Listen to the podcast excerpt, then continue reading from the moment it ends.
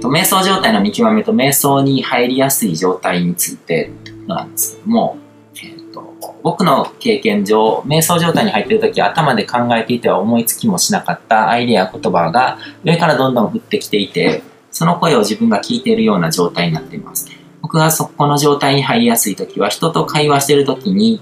自分が自己開示をしており、緊張感がなくなっていること、お互いが尊敬し合っていること、お互いが利害関係がなく、ただその言葉を聞いている状態、反論などをして遮られないことであるような時に瞑想状態が発動しやすいと体験上感じています。えー、悟りさんにとっての瞑想状態に入っている定義とはどのようなものですか？また、まあ、悟りさんが、えーと、瞑想状態に入りやすい時はどのような時ですか？っていうことなんですけど、僕が自宅コンサルとかグループコンサルとか自宅勉強会みたいな感じのことをやるときってこういう状態になるんですね。スカイプコンサルとかもそうですけども、他人と何か、あの、学習塾勤務上、あの、時から最終的にこういう感じで人と話せるようになっていったんですね。その人のあの、状態とかに意識を集中させる。その人がどういう問題を抱えてて、そのあの、どういう障害を取り除けばその人が楽になれるのかとか、あの、問題が解決するのかっていうことに集中すると自我から離れるんですよ、自分の意識が。あここにこう臨場感持ってるんじゃなくて、こうバー全体に自分の意識があるような、で、そのバー全体をうまく自分がコントロールしてるような状態っていうのが、その、人と話すときとか、その、まあ一つのチャネリング、瞑想状態っていうよりは僕はチャネリング状態とかゾーンに入ってる状態っていうふうに言うんですけど、あの、メルマガ書いてる時も結構そういう状態になったりしますね。それはなんかこう、単にこうメルマガを書き始めてる時っていうよりは、一回メルマガ書いていろいろ反応を受け取って、それに対する返事を書いたりとかしてる時ってやってると、あの、そういう状態が起こりやすいですね。それってこう、あの、エネルギー交換をしてるわけですね。宇宙とつながって、自分が通り道になって、エネルギーがこう、回ってる、ぐるぐる回ってる。まあ、気候でいう大終点っていう状態でもあるんですけども、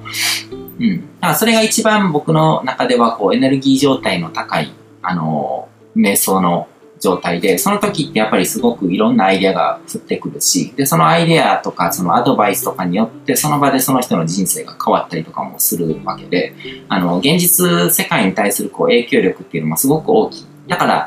だからこそこうエネルギーが、大きなエネルギーが回ってるっていうふうにも言えるんですけども、うん。だそういうのも、あの、一つの瞑想状態としてあるっていうふうに認識しておくといいでしょうね。で、えっ、ー、と、また次の質問ですけども、なかなか集中できない時でも、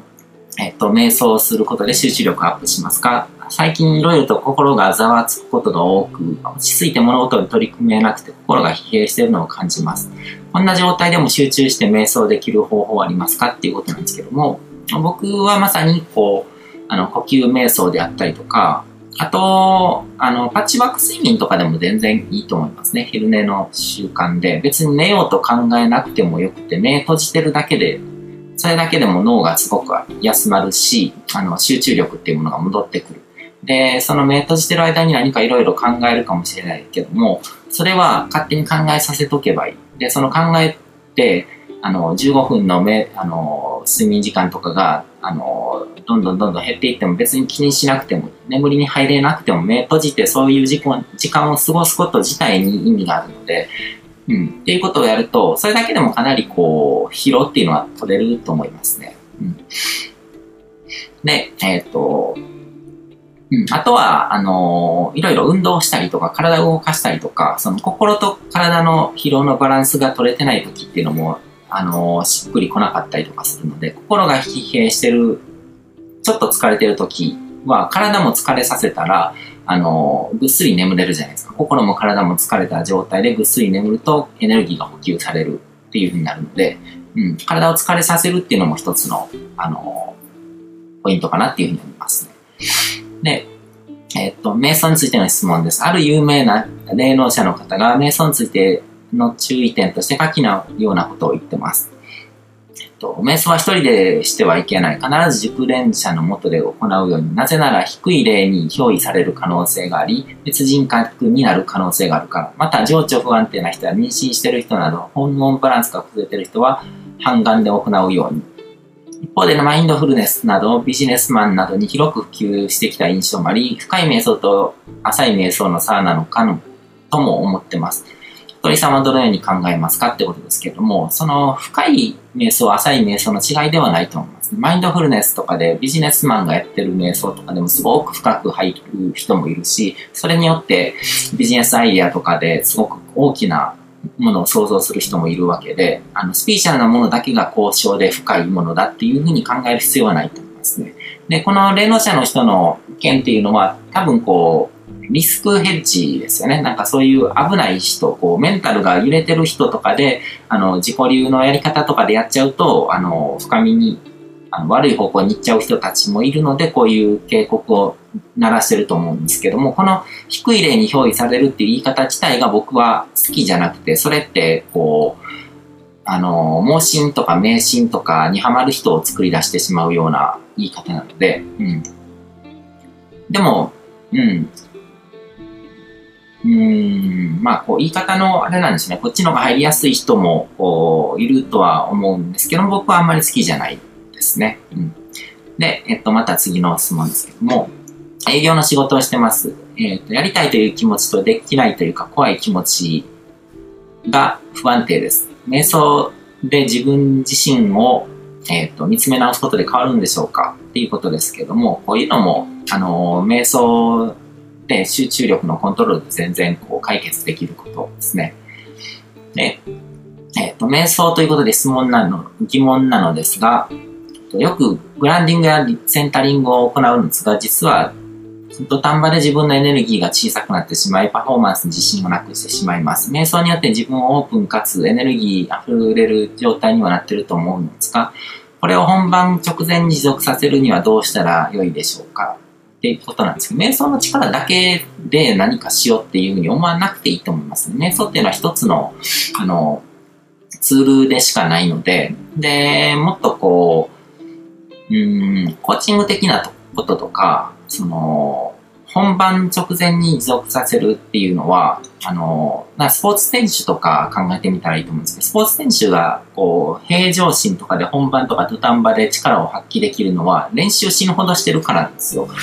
で、瞑想的なこととかも取り入れながら練習してるっていうのもあるんですけど、今の、あの、スポーツの最先端ってそういう風になってるので、うん、でも結局なんかその、やることをやって、こう、経験値を積んで、その自信があるから、あの、本番で自信を持って行動できるってだけで、その経験を積んでいけば自然に解決されるもので、経験もなしになんかこう、瞑想の力だけでなんかこう、自信堂々と何かができるっていうものじゃないので、そこはなんか変にこう、盲信しない方がいいとは思いますね。で、えっ、ー、と、里井さんの恐れと向き合うクリアリングメソッドとしての意識的に呼吸をする以上のことでしょうか。うん、もっと包括したものですね。で、朝晩30分ずつなど、長めの瞑想を続ける価値はありますでしょうか？まあ、その人にもよるし、そのやり方にもよりますね。で、えっ、ー、と、ちょっと個人名が出てるんですけど、なんとかさんらの言う自分の生まれた時に、あの、宇宙に流れていた音をお金を払ってまで知る価値はありそうでしょうか？ってことですけども、えっ、ー、と、僕はあんまり興味ないですね。それを、あの、知ることによってなんか、こう、どんなメリットがあるのかっていうのにもよると思うんですけども、僕はあんまりなんかそういう効果っていうのは期待してないですね。宇宙に流れていた音っていうのは証明しようがないじゃないですか。だから適当な音流されてこれですって言われても成立するわけで、うん、僕はなんかそういうものに頼って何かを変えたいっていうふうにはあんまり思わないので、うん、でも人によってはそういうものでなんか結構変わっちゃう人とかもいて、まあでもそれって結構オカルトな方向になんか触れちゃいそうな気がするので、あんまり僕はお勧めしないですね。で、えっ、ー、と、夜なんて瞑想するとそのまま寝ちゃいそうですが、いつやるのがいいのでしょうか。まあ夜やってそのまま寝るとかでもいいと思いますね。うん。けどなんかこう集中力を生み出したい時ですよね。で、えっ、ー、と、また次の質問ですけども、瞑想がテレビでも紹介されたりしていて、その中の情報だったと思うんですが、うつの人は瞑想を行うと悪化するのでしてはいけないというのがありました。自分はどちらかといえばそのうつ思考から出したいために瞑想を取り入れようとしていたのでショックです。ただ、なぜそうなのか、詳しい説明がなかったので、もしご存知でしたら、説明を含めての瞑想についての注意点やコツなどを語っていけると、いただけると、えー、ありがたいですということなんですけど、僕の昔のブログの読者の人とかでもいたんですね。瞑想をやるとなんか怖いイメージが見えて、あのー、見えてしまうので、瞑想は嫌いですって言ってる人とかがいたんですけども、それもその瞑想の時のこう意識の状態の持っていき方が間違ってるんですよね。うん。だから本当に正しくこう、別に呼吸に集中するとか、呼吸に集中して怖いものが出てくる人っていないと思うんですよ。呼吸に集中して呼吸をゆっくりこうリラックスしてやるっていうことに本気で集中したら、絶対に体感覚として人の体っていうのは深く呼吸を繰り返していくとリラックスするようになる。副交感神経優位になってリラックスするようになって、で、精神的にネガティブなこととか、怖いこととか考えられなくなっていくものなので、うん。だからそこからやっていけば、その怖いイメージが見えるとか、なんかこう、マイナスのループにはまるっていうことはないんですよ。うん。そのやり方とか、持っていき方とかを間違ってたりとか、こう、その深く呼吸するっていうことが目的なのに、なんかこう、何秒吸って何秒吐いてっていうことにこう気を取られすぎて雑念が湧いてそれに捕まっちゃうっていう人がほとんどだと思うんですよね。うん。だからそういう感じだと思ってもらったらと思いますね。で、えっ、と、最後に2つ質問、同じようなテイストの質問なんですけども、時々瞑想してると頭の上から引っ張られている感じがあるというか、ぐるぐると螺旋に体が揺れるというか、そんな風になり気持ちよく心地よい感じになります。これは何かと繋がってる感じがしますが、悟りさんもこんな経験があるのでは、悟りさんはどう考えてますか？瞑想の時にうまくいったと感じる時と、喉から食道にかけて内側からとても痒くなり、かきむしりたくなり、投げ出してしまいたい、暴れたくなる衝動に駆られる時があります。そうなる瞑想と、瞑想や集中とかとてもできないあそうなると、瞑想や集中とかとてもできない感じです。小さい頃に私は人が話したことありままに受け取ってはくれないんだと感じて、自分のことに関してはあまり話さなくなりました。私が優しいと言っても、他の人は私とは違う優しさをイメージするか、私思ってることはきちんと伝わらない。分かってほしい人に自分で伝えだから飲み込んだ言葉や思いがありすぎて、その場所が難ず、難がゆい感じになるんでしょうかっていうことですけども、これも変になんか結びつけて考えない方がいいし、こう、イメージにとらわれると良くないと思うんですね。いいイメージとか、その体感とか、そういう、こう、神秘体験みたいなもんですね。何か瞑想中に光が見えるとか、すごく心地よくなって、こう、宇宙と、宇宙と繋がってる感覚っていうものになんかこう、偶像を見てる人がすごく多くて、宇宙と繋がってるっていうのは別にその、うん、神秘的な体験とか何でもなく、全然普通のことなんですよ。繋がってて当たり前なんですけど、なんですよ。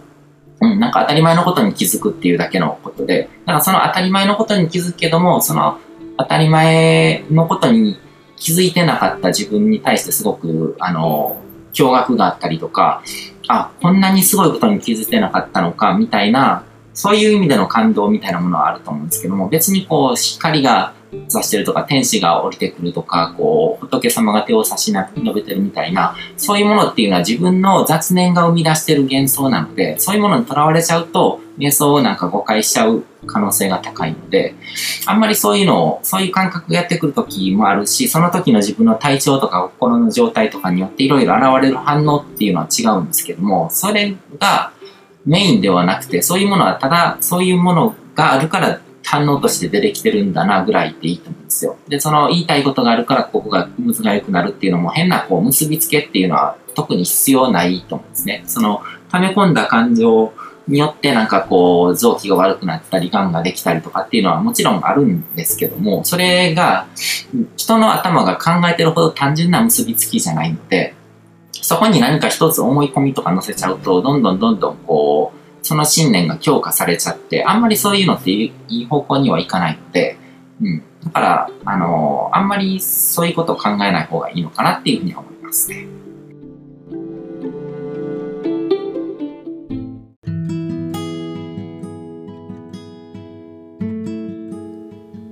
今回も最後まで聞いていただいてどうもありがとうございます。チャンネルの説明ページの方に僕が提供している悟り式コーチングの最初の2ヶ月分を無料で受講できる案内があります。ゴール設定とアファメーションについて詳しく解説してるんですけども、僕自身もこれらのことを本格的に取り組み始めて、で、それで大きく人生を変えたという経験があるので、あの、まだ受講したことがない方であったりとか、このタイミングでピンとくる方はぜひ登録して体験してみてください。また、僕がどんな人間なのかを簡単に知ってもらえる2分ほどで読める会員プロフィールのリンクも貼ってます。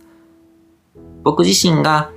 インターネットを通じた出会いによって自分の人生を大きく変えたので、この出会いがあなたの人生を変える良いものになることを願ってます。では、また次の放送でお会いしましょう。